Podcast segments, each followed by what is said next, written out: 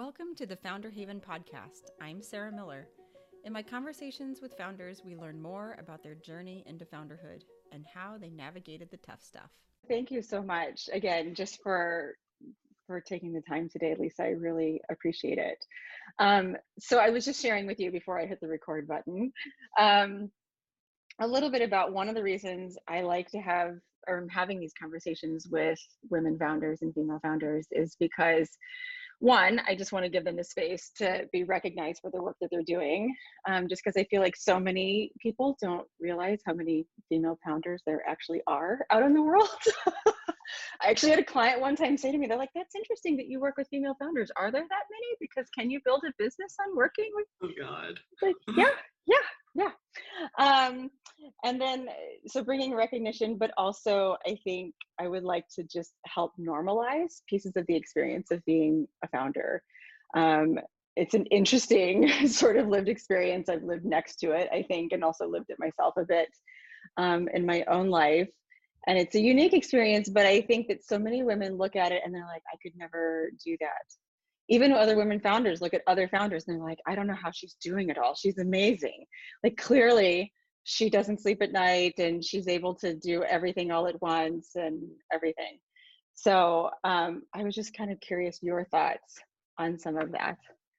Um, yeah i mean i very much used to feel that way. I so i was a vc for just under two years and if I re- rewind the tape to try and explain why I decided to become a VC in the first place, I think it was because I was really interested in entrepreneurship. Okay. But also totally did not think that I could start a company myself. Like the person I most respected in my business school class is a founder. Um, he's one of my dear friends. His company's gone on to be really successful, which is great for him. Um, and I looked at him and was like, You are, you know, organized and creative and you're a leader and like all these things that I am not. Um, so I'll be a VC. It's like, it's cool. Um, and being a VC was a really fun job. And I got to talk to lots of founders and um, there were three founders in particular, Chris Bennett of Wonderschool, David McDonough of Common Stock, and Kim June of Sorceress, uh, who I think said to me, in various ways like you seem more like a founder type than a vc type what are you doing as a vc which was very weird for me to hear because it didn't what does that mean? i thought of myself i guess what does like? I, I took it as a compliment like you're not an uptight vc ah okay um, like, or like you don't seem, guard. yeah or like you don't seem to care about being a vc maybe that much with okay. some of it like you seem to be more excited about the, the startup side than the finance side, which was definitely true. Um, anyways, I don't know why. I would need, I should check in with them and ask what, it was they saw. But anyways, I heard this and it's like, oh, that's really interesting. And anyways, it, it like started to, I think, change the narrative in my own head about whether I could or could not. And I started to realize that the only thing separating me from the people across the table pitching me is that they were braver than I was. They'd they'd made the choice and I hadn't made the choice. Um, but like there wasn't anything competency wise that was necessarily holding me back. Yeah. And so with that, I, you know, that made it pretty damning. Like, okay, now that you know that, you either have to live with the fact that you, you know, weren't brave enough to make this choice, or you should be brave enough to do the choice so that you don't regret it. Um, and then my firm kind of gave me a nudge in that day. We're going okay. through some, a rough patch, which was a perfect catalyst for me to say, to examine what I wanted to do next. Okay. And um, decided that I didn't want to work at another VC fund. I tried recruiting for other venture funds. My heart was just not in it. Just wasn't like there. it's because I want to do this other thing. Yeah it's such an interesting path because so often founders go on to be VCs. Yeah. Right. Like that's usually kind of a calling card of lots of them is like, I did this company and this one and this one and this one, and now I'm investing in XYZ. And so you took an, an interesting path to get there. So once you made this acknowledgement of like, okay, the only thing different from me than these people sitting across the table is just bravery. Like how did you access that in yourself? Like what is that what is that phenomenon where you're like now i will be brave. Like what is that? Oh man it was it was so hard. So at the time i was um i i knew that i was going to have to leave my fund um and the the inertia in my life momentum in my life was set up to very strongly hurl me at other venture firms.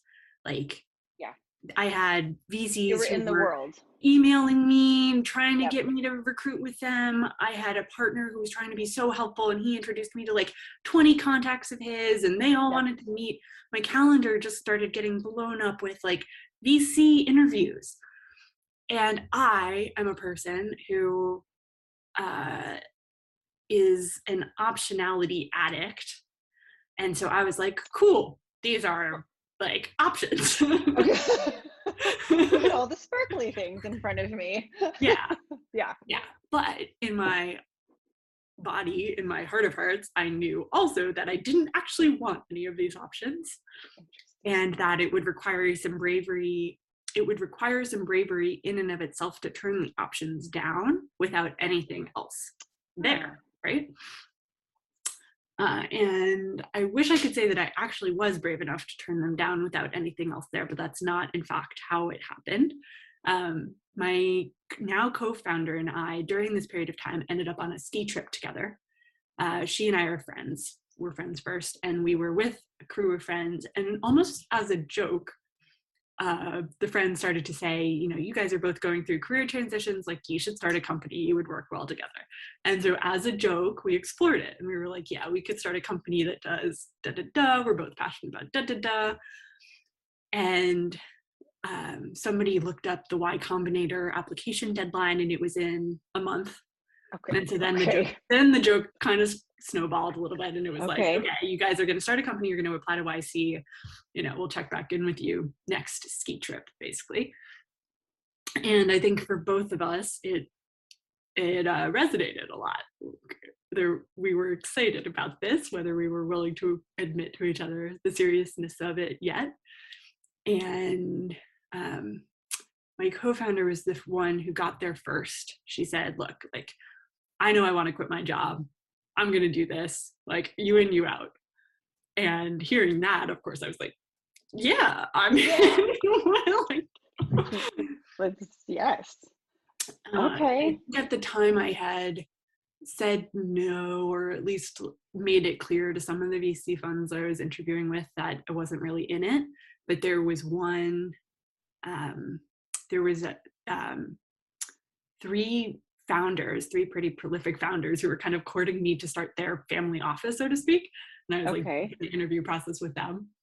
And that became the last option that I had to shut to make the founding thing official. And I still remember I flew to Minneapolis because my co-founder and I were going to do a weekend before our YC interview to like, you know, inter- um, memorize things, whatnot. And I had th- these guys had reached out to want to check in with me, and I told her I'm going to back out of the process. And I was so scared, like so scared to say no to them, even though I decided what I was going to do. Because Yeah. somehow saying no to them would make the founding thing official. Yeah. Uh, and I was so scared and so nervous that I got on, I had to make this call from the like local muni train in Minneapolis and I got on a train going the wrong Uh-huh. direction. Uh, had this call with them and then very called- prophetic. called my now co-founder and was like, um, bad news. I'm an hour away from your apartment. Good news, we're doing this. Awesome. That's so prophetic, right? That you're just like, I'm literally going in the opposite direction when I'm trying to go in this other direction. Yeah. Yeah. Wow. It's so interesting to me how like it doesn't it doesn't I, in my mind it doesn't lessen the amount of bravery if there's such a thing um when people decide to go in one direction versus another because i actually think it takes a lot. I mean just to say no to some of those things but it's actually sometimes just safer to go the way that you want to go.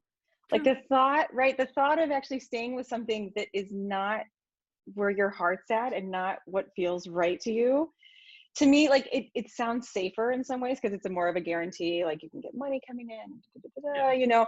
But then when i usually like when people kind of take that to its you know logical end they're like oh but i'm going to be miserable. Like that's true yeah which is scary right? And and luckily i'd had an experience being miserable early in my career Hmm. and i'm so grateful for that because i love that. um, because I knew myself, like I knew Yeah. how I behaved in those environments, and I knew that I can't, I'm not good at faking it. Yep. And so, yeah, can i ask what it was is it it was consulting. I worked at Bain, which is such a okay. lovely place to work. sure Like yes social wise, it was amazing. Um, But I just knew that I didn't like being a management consultant. It's the opposite of being a founder. You have no control. yeah isn't that amazing i also had a really terrible early some really terrible early work experiences where i was in a completely different field Mm, but it was such a gift yeah, in the end because it completely made me i was like i must get away from this miserableness you know and not to knock the people that i was working with but it was like this is such a bad fit it was completely safer to go in the Yeah, other direction yeah. even though it was an insane direction but like it was yeah yeah. So there you go. That's so interesting. Um, so w- there was a piece that you said in there. Hang on, let me think about how you said it. Oh, you were. It almost sounded like you were transitioning into this identity of being a founder, and you're like, I couldn't really think of myself as a founder. Mm, There was like, I don't know. You said it in a certain way. I'm probably not capturing quite right, but yeah. like, what does it mean to you then to say, like, what steps had to happen? Then you say, like, I'm a founder. Like, what is that? I mean, it's not like a perhaps, but um, but like, what does it actually mean to you, or what hat did you feel like you then had to put on Uh, to feel I- more comfortable, kind of Yeah. adding that to your identity? Yeah. I don't even necessarily think of myself as a founder often, even though I am one now. Yeah. Um, For a few years now, at least, right? yeah. Because you started Revel in and a half. 2019. Yeah. Okay. Okay. I, Yeah. I think of my, I think in the day to day about the specific jobs I do, right? I'm our CEO, but I don't even think of myself in that title. I think of, you know, I'm, I uh, plug into our product process in a certain way. I plug Uh-huh. into recruiting in a certain way. I manage people in a certain way. Like I think of Okay. myself as the aggregation of the various work to be done, um, which is interesting. Uh, what does it mean to be a founder? I mean, I think it is. Um, I think what changed is that I was my own boss. Mhm. I was calling the shots along with my co-founder about what we do. Of course. Yeah. And I got to set the vision and the values of how we'd work and all of that. So there was no longer any dissonance between, you know, Yeah. the job decreed from on high and Yeah. what I wanted. Yeah. Like, it, it feels like um, being a founder is almost by definition really great alignment of self and work Yeah. um, being a founder also on the flip side of that means that you are the one responsible and i think that for me might have been the biggest shift is that i was not the Yeah. junior associate anymore um, Yep. i was the person to whom the buck would pass when Yeah. things got tough um, but i found that exciting at least in the start yeah. so should we do like how how it started and how it's going sort of piece like yeah totally totally yeah um, and I'm trying to think back to the to the early days of being a founder. We were in YC. It was very unglamorous, but in a sexy way. In that we had I had just moved into a new house. We had no furniture. We put our table in the center of our living room. We had two whiteboards and two office chairs. And Alexa and I worked there every day for five months, I think, before we got ourselves a, an office. Um, and so, you know, it didn't feel like um, it did not feel glorious. It felt very like we were looking at each other, wondering if this would possibly work and if everyone would think that we were totally insane.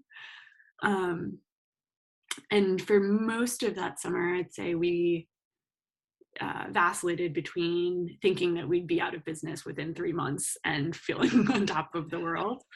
Uh-huh. Um, there was this moment. There was there was a lot of fear I had early in the process about losing face with the venture folks I had just worked with, right? Because some Yeah. people maybe knew that I had left to start a company, but I have a feeling I was like five people total. Most people had no idea that I was no longer a VC. okay. And coming out of YC, we launched, you know, tried to get as much press and publicity as possibly can. And of course, everyone on my Twitter account was former investors who I'd worked with. And so I knew instantly people are going to know. Yep. Um, and I don't think at this point, even my own mother knew what we were actually working on. She knew we were starting a company, but I hadn't been brave enough yet to tell her what. Uh, and so I was Interesting. so fearful that of the judgment that I would get somehow of you decided to start what a community for women 50 and over what's the business there like why why did you get a Harvard degree to go do that like those were the paranoias running through Yep. my head and I remember the day we launched in YC parlance Uh-huh. um, I drafted a tweet. One of the YC partners retweeted it, and it started to do its thing. Uh-huh. And I was just sitting there waiting for some snarky message from somebody. And instead, it was all of this love like, oh my gosh, this is amazing. Like, this is so cool. Like, go you guys. Like, da da da da da. Um, and I think Were you worried that the pushback was going to be because you transitioned from being a VC to a founder, or specifically related to what Revel is doing, I or specifically, I, it was specifically related to what Revel is doing. I was Okay. worried of the immediate judgment from investors that the problem I had chosen to tackle was Gotcha. not worthy. so like if you were doing something that was going to be revolutionizing, I don't know, fill in the blank, some sort of tech problem, mm-hmm. then it would have been like, whoa, you know, you would have expected. Yeah. Oh my gosh! Like she's so smart, right? Like da da da. And I, I was just not sure. Would it yeah. and i think i think going through that was the was when my baptism as a founder happened okay. because i had to um, accept a fundamental truth of being a founder which is you can't wait for other people to tell you that they agree with your idea you have to hold the idea and believe it so deeply in Yeah. face of other people Yeah. disagreeing with you and that's when you get respect paradoxically um, because you, you you and your idea and your strength of conviction about the idea actually changes somebody else's belief um, Okay. So I have a questions about that. yeah Okay, so this is where um, me being a psychologist, I can't help myself. um, because I think that that piece that you just said is really interesting. And I think that's something that some people really, well, I, I should say all of us struggle with at one point or another. Just how do you hold on to a conviction? hmm How do you hold on to it and stay with it? Like ground yourself in it, no matter whatever sort of storm is going on around you Mm-hmm. whether that's the storm in our own minds of self-doubt or whether that's the storm around you of other people saying like i don't understand i don't understand why why would you do this thing like Yeah. you're saying this is like kind of the baptism of being a founder is being able to stand in your conviction of like no i think this is an interesting idea i think this is a worthy thing for me to dedicate my work life to and parts of your personal life Yeah. um because that happens yeah for real so like for you how do you access and stand in that conviction Uh, for me, it's it. The work I do ties to um, such fun, fundamental parts of me and my life that it's almost like um, I, I- I would have a really hard time imagining a world in which I would lose the conviction, right? Because because some of the fundamental beliefs that led us to start Revel are um, are uh, women are worthy as we age. Um, Yep. Uh, women as we age tend to become more and more invisible. Yeah. Um, uh, that ageism and sexism combine to be pretty pernicious uh, that uh, women are really gritty, and often when we're stomped down, we get stronger. Uh, and so, like really all of those things combined, you know, Uh-huh. make me feel pretty strongly that the Revel member is deserving of the Revel platform. Um, and the way I was raised, it was just my mom and me. I always saw that older women had a lot of strength it was just a thing. Yeah. Uh, and so maybe I could, um, maybe there's a world where I could lose conviction for the specific product that we Sure. designed and like whether it's the right one to match the need, but no one can tell me that the need doesn't exist. Yeah. The value is there. Yeah. It's just a matter of how it gets executed. That's debatable potentially, totally. but the Exactly. Like, mission and the value yeah. is there. Like we might be bad product managers in the end, or like timing Sure. just wasn't right, or da da da, but like the need's there. Yeah, nobody's going to argue with us about this. Yeah. nobody's going to. I mean, they could try, but they Yeah. yeah and so I, I don't know if that's a necessary condition for being a founder is like you have to have that kind of belief i could see how it's helpful because self-doubt is real Yeah. Well, and as a founder, you're out there. I think, well, I should say, I would think it'd be enormously hard if you didn't have some of it. Not to say that self doubt doesn't come in, like doubt, I mean, inevitably, like our minds are going to come up with some self doubt, right? Whether you're Oh, pitching to yeah, people or talking to other oh, people or like all the time, right? But I mean, it's got to be there at least some of the time because I don't know how honestly you would ever make it through pitching, through marketing, through bringing in new members. I mean, I've read, you know, the stories online with you about going to all of the hikes and going to all of the coffee chats and like i don't know how you could keep that going if you didn't fully believe in the mission. I mean it would just yeah. It would be really tiring. That would be and really and like i don't want to make it seem like i'm you know fully realized and in the mission all the time. Like probably i have those moments maybe glimmers of it in a week and most of it these days feels like walking through mud. Yeah. Yeah. So okay i have a few different directions but i'm going to go with the walking through mud thing because i actually want to hear i actually do want to come back to hearing more about um, and i hope it's okay if i'm saying out loud like you being a woman in your 30s and starting this Mhm, company mhm. um, and not because I think that's weird, uh, but I, I like even as I was reading other things online, I can imagine that you got these questions about Yes. that, and so I'm just I'm curious a little bit more. But the, with the walking through mud, um, with all of the the extreme highs and lows of being a founder, what do you do to just like recharge? How do you, what do you do? the number one thing I do is sleep.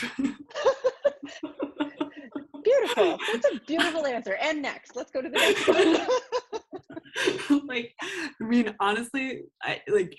I wish I were more skilled at meditation and mindfulness and you know all the things my executive coach used to tell me to do. But what I've um, what I've been able to actually put in practice is rather than uh, be in a state of reaction and then try to resolve it that same day. Sometimes being um, self-aware about, hey, like just sleep on it, come back to it tomorrow, and 90% of the time that helps. It is amazing how much sleep actually does. And I'm actually I'm I'm quite glad you said sleep is number 1 because I think that there's historically anyway been this notion of like you just got to you like sleepless nights and you can't, you know, you've got to work yourself to the bone and things like that and I'm sure you do your fair share of that. Um just because there's so many demands on your time. But also acknowledging like we just don't function that well without sleep. We just don't. We don't think clearly. Everything seems worse. Some Yeah. people get really weepy and like uh, just Yeah. like everything seems really sad and like it's going to crash and burn and um it's amazing. It's like it's one of the things I do with people the most is just saying like I don't know before we talk about all the other things like how about you just get a good night's sleep. So I think you're actually really wise to put that out there to say that's really number 1. Yeah. Um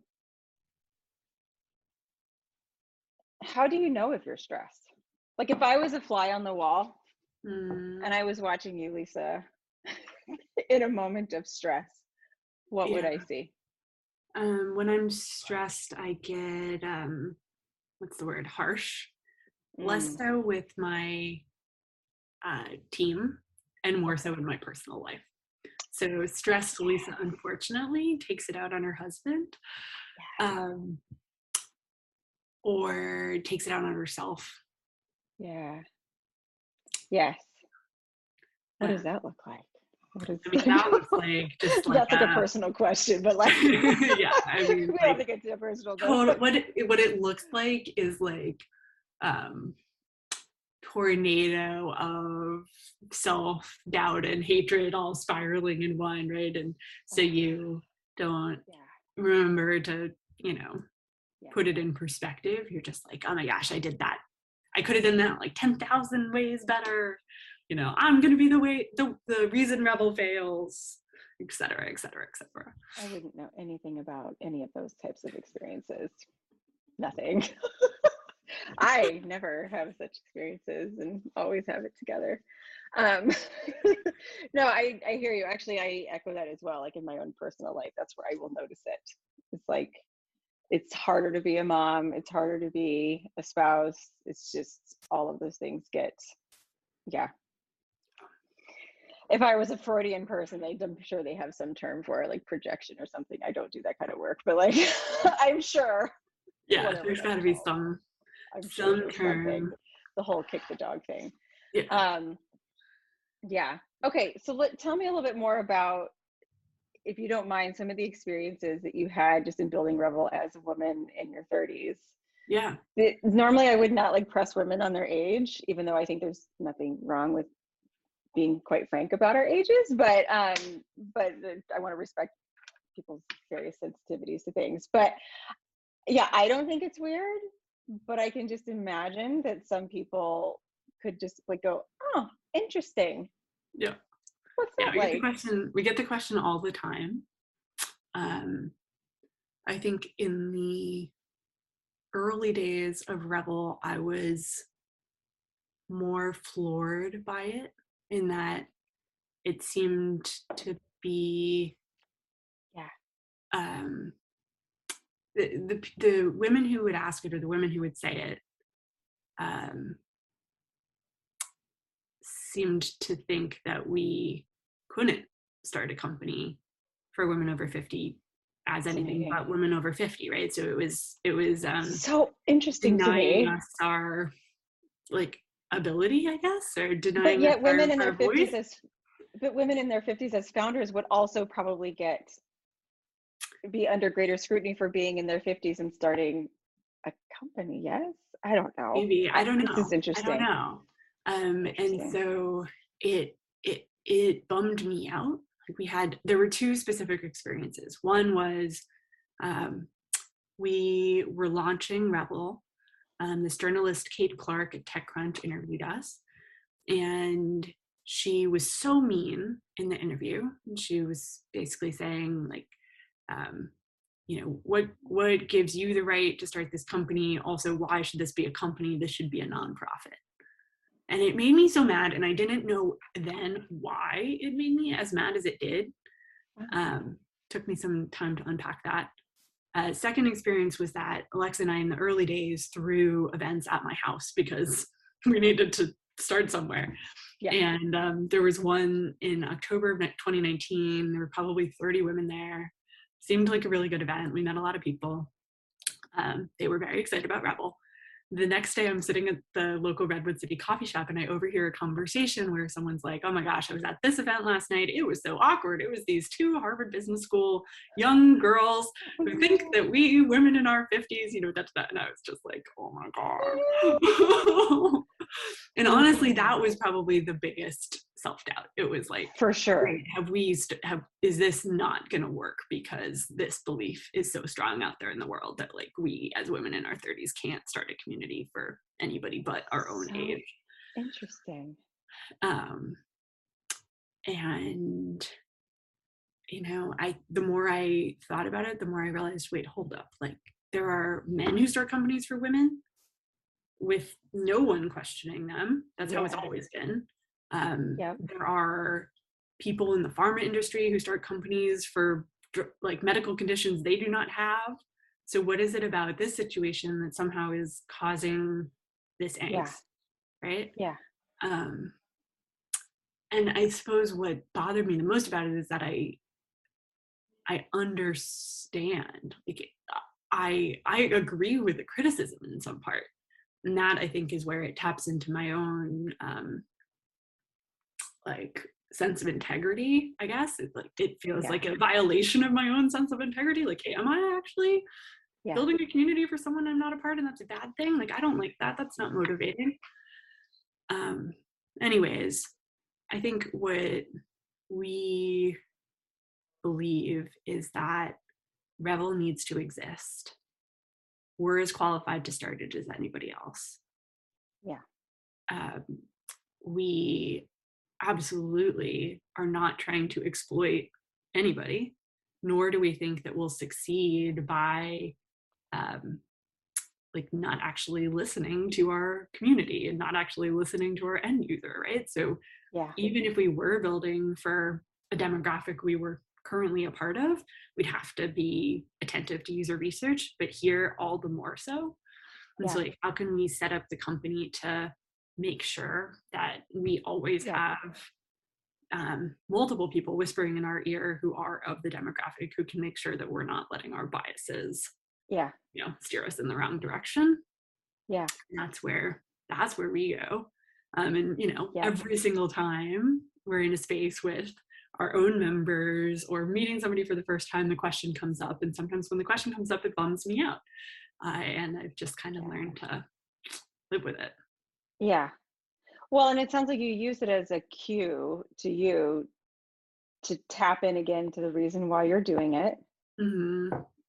and this resolve to really bring that understanding of the community through getting to know your your target like Yeah. getting to know them trying to understand them better so that you can honor what it is that ever is most important to them and what they want. Like as i so i'm a Revel member now and i've attended a couple events um, which i'm glad. It seems like it started off with 50 plus but now it's 40 plus so i'm Yes, able to correct. join. Yes. Because now i'm in my 40s and um and it was interesting looking at all of the events and like it's lovely because it seems like it's it's in many ways it's user generated Yeah, right? I mean yeah, it's user generated sort of events right? Which is lovely because you kind of took it and said okay it's not like i'm going to sit here and pretend to know all of the things that are going to be of interest to this community. We're going to let them decide what it is that's most important to them. Yeah. Yeah.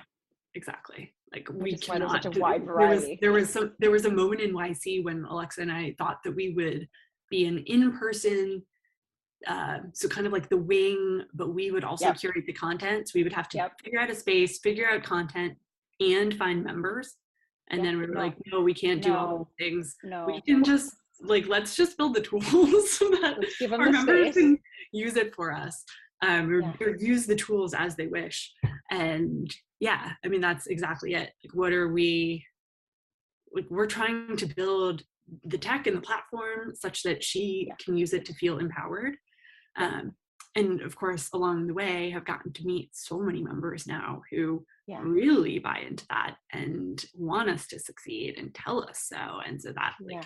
it ends up being this really positive feedback cycle where you're like That's okay cool i'm not crazy there's No. something here no we got no and it's refreshing too just because um so i'm on the younger end so i'm i'm 42 Yeah. and um and i'm finding yeah i'm on i mean i'm i'm yeah on the younger end of it but it's it's so interesting for me to be in there like i the first one i attended was an author so it wasn't inter, um, interactive the second one was very interactive and what was so amazing to me because I, I find that like in your 40s you're in this kind of in between so like i'm in my 40s but yet i have a two five and seven year old kids right? Right. so like i'm an old mom a Yeah. bit Yeah. older mom um downright geriatric according to my doctors geriatric is 35 and up it's crazy that was when i had my first kid was at 35 Yeah. and when they I, I had my first like, kid. I was 30.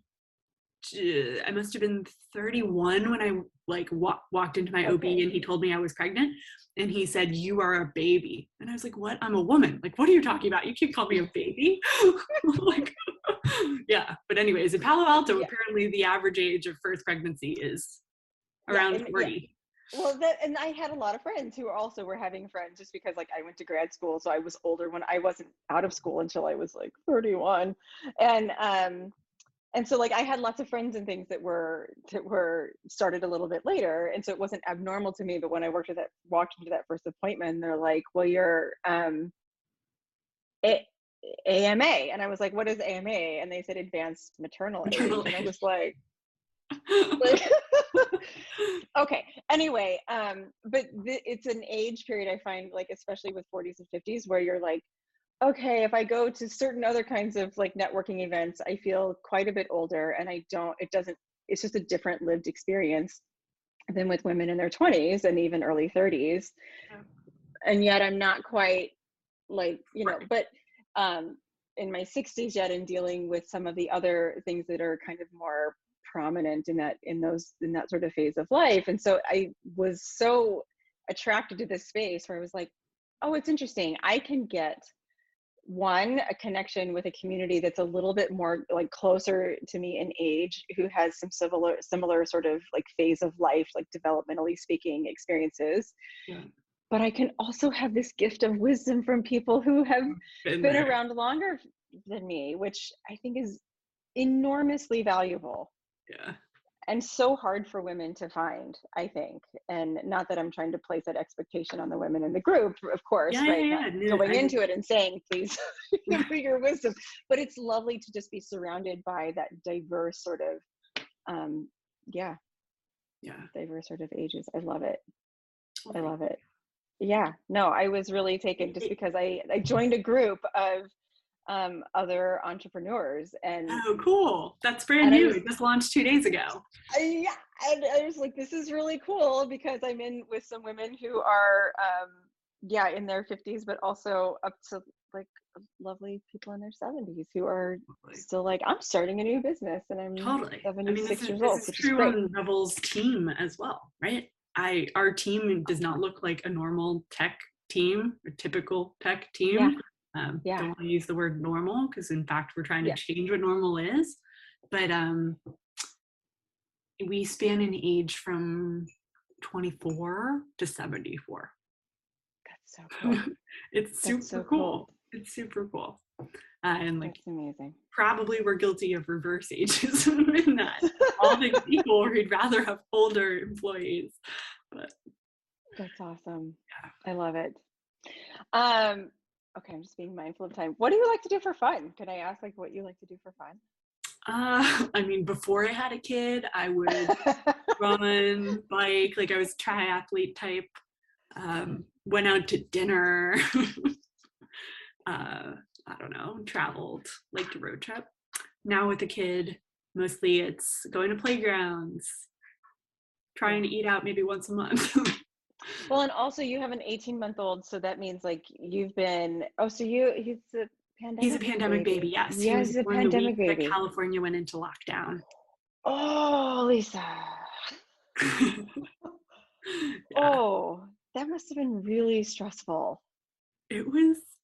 I mean, it, so I think about the the alternate universe where COVID yeah. hadn't happened, right? In that alternate okay. universe, Lauren was born March 27th. Six weeks later, I would have been back in our shared office in San Francisco, commuting on the Caltrain with my pump and all the accessories, and sitting in this okay. really sad closet, probably for four hours of my workday, and then commuting back and missing my kid.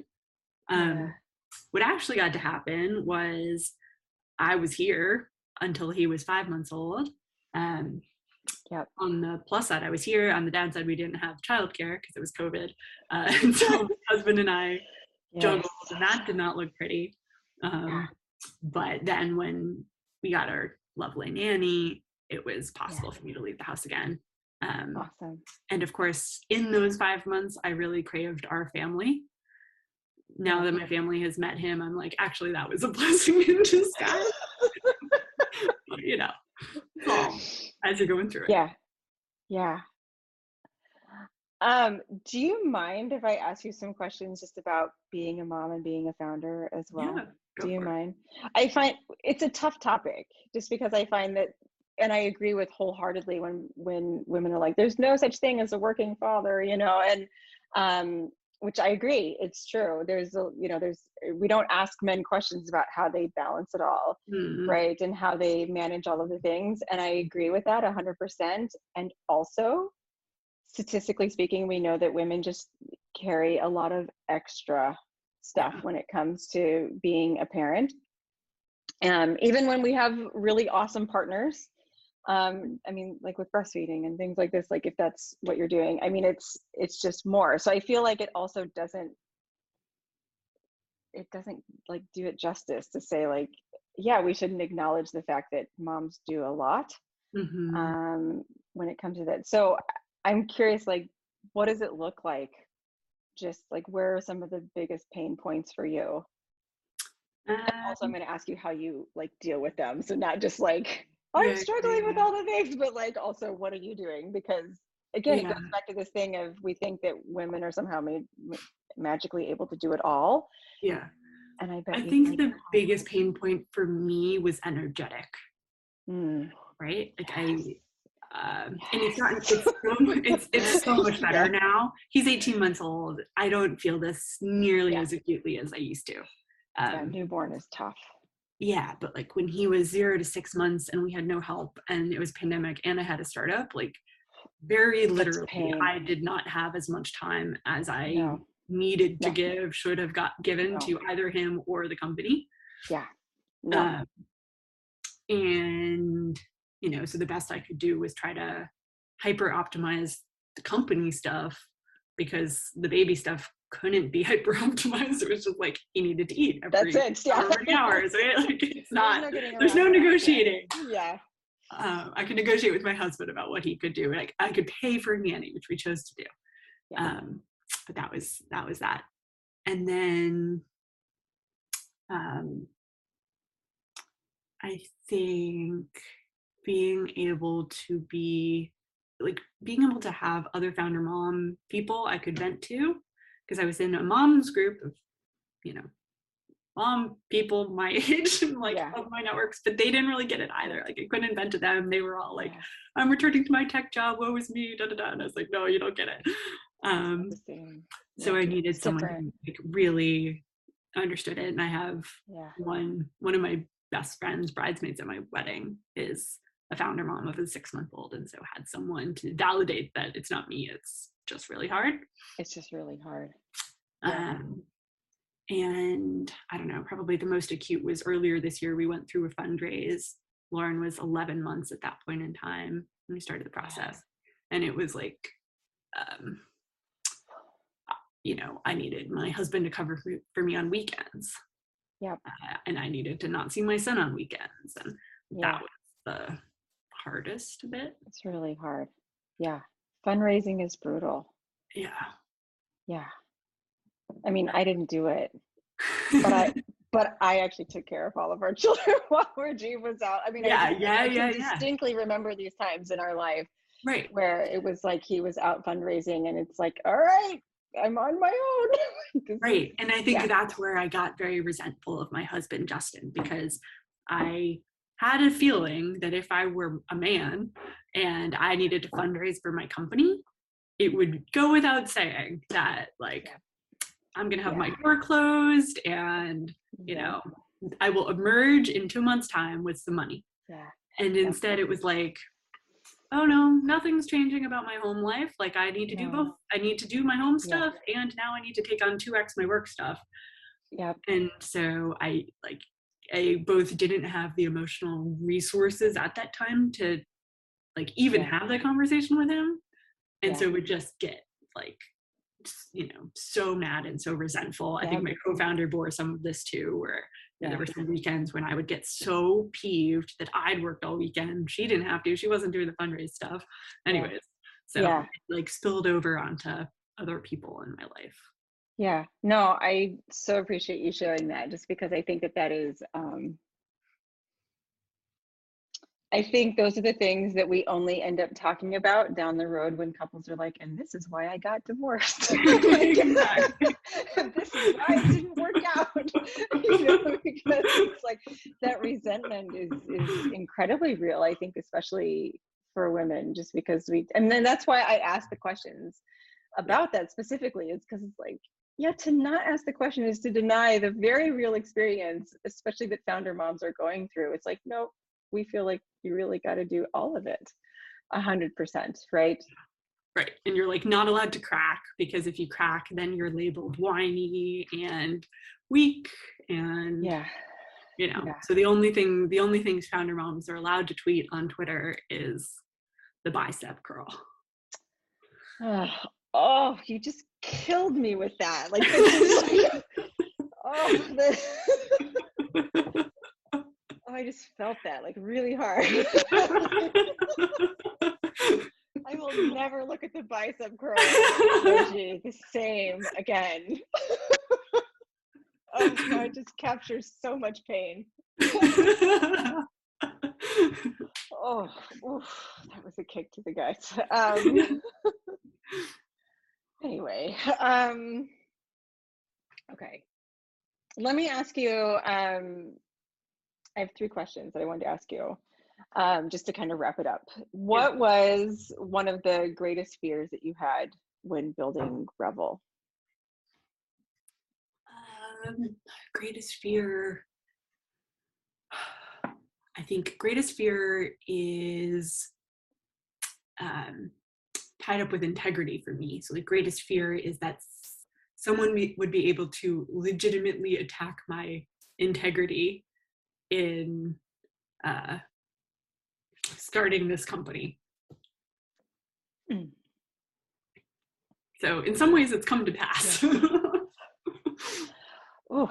And then how did you respond to that fear? And I don't mean just, I mean, you can speak literally if you want, but I'm also speaking kind of psychologically. Like all of us have a choice on how we respond to difficult emotions, right? We can go in the direction of something that's meaningful and important, or sometimes we go in an opposite direction where we're Um, avoiding and hiding and things like Yeah. that, right? I mean, we all do it. How did you respond to this fear? Uh, probably more in the avoidant hiding hiding phase, right? Like the reticence to speak very openly and loudly about what we were building on in the early days. You know, um, I certainly have that um, impulse to um, like not put myself out there and talk to my VC Yep. friend and catch up with you know proactively because I don't necessarily want what's going to come. Yeah. Um, yeah. Yeah. Oh, yep. Do you- do you consider yourself a bit more introverted or Yeah, I'm definitely ambiverted. Probably have become more introverted in the pandemic times. Yeah. oh gosh, yes. yes, that makes sense. Um and last one, what wisdom do you think you have gained from being from your founder experience? What wisdom do you feel like you've gained? Um, I mean, I've gained a lot of wisdom about womanhood. So any biases I did have about what happens as we age have been just floored, shattered, totally erased. Um, I think I um,